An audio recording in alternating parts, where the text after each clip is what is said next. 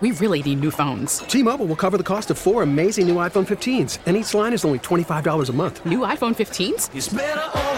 Only at T Mobile get four iPhone 15s on us and four lines for 25 bucks per line per month with eligible trade in when you switch. Minimum of four lines for $25 per line per month with auto pay discount using debit or bank account. $5 more per line without auto pay, plus taxes and fees. Phone fee at 24 monthly bill credits for all well qualified customers. Contact us before canceling account to continue bill credits or credit stop and balance on required finance agreement due. $35 per line connection charge apply. Ctmobile.com. The top stories from the KCBS radio newsroom. This is the All Local. Good afternoon. I'm Dan Mitchinson. One of Sacramento's key PG&E critics is applauding a bankruptcy court ruling against the utility. KCBS reporter Tim Ryan spoke with State Senator Jerry Hilley of San Mateo.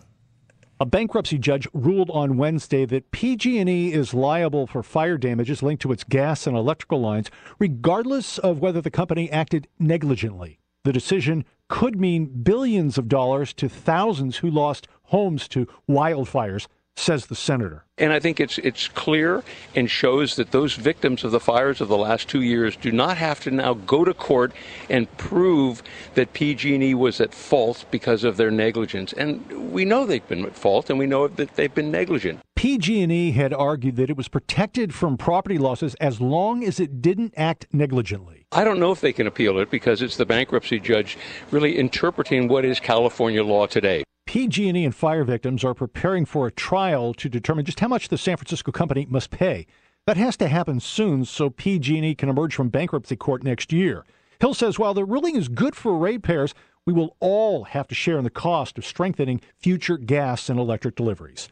Tim Ryan, KCBS. Santa Clara County officials are working to put together a program that would help put an end to child sex abuse. KCBS's Jennifer Hodges reports. At one point, the county had prevention programs for child sex abuse victims, but budget constraints put an end to that. Now they're hoping to start it up again. It's a taboo subject, so it's something we don't talk about, and therefore it's very difficult to prevent. Santa Clara County Supervisor Cindy Chavez, now they are talking about it. We did. Um, um, a hearing to focus on child sexual abuse so that we could better understand how to provide uh, both intervention services that are so critical and also prevention services. Chavez says a second hearing will take place next month with the goal being to come up with a prevention and rehabilitation program to help kids. Jennifer Hodges, KCBS. The Salvation Army is making it easier for you to make donations at its iconic red kettles. KCBS reporter Bob Butler tells us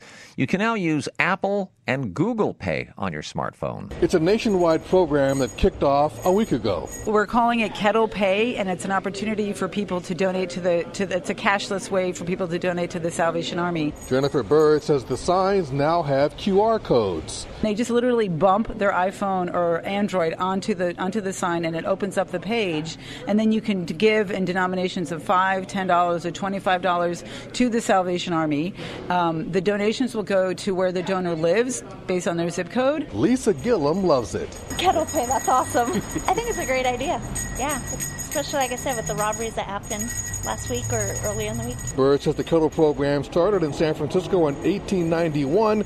The Army is just entering the 21st century. We'll take any kind of donation, but some people really like that that iconic, the old-fashioned way. Let's put some money, a $20 bill or a 25 cent coin into the recorder, into the kettle. But we also want to show people the way that they can give otherwise. In Brentwood, Bob Butler, KCBS. Section of Mason Street near Crissy Field in San Francisco's Presidio will be closed for about six months, starting next week while crews work on a project to create seven acres of new marshland. Starting Monday, Mason Street, just east of Halleck Street, will close to allow the installation of some work underneath the street that will send fresh water, some pipes from the Presidio's Tennessee Hollow watershed to the saltwater of San Francisco Bay.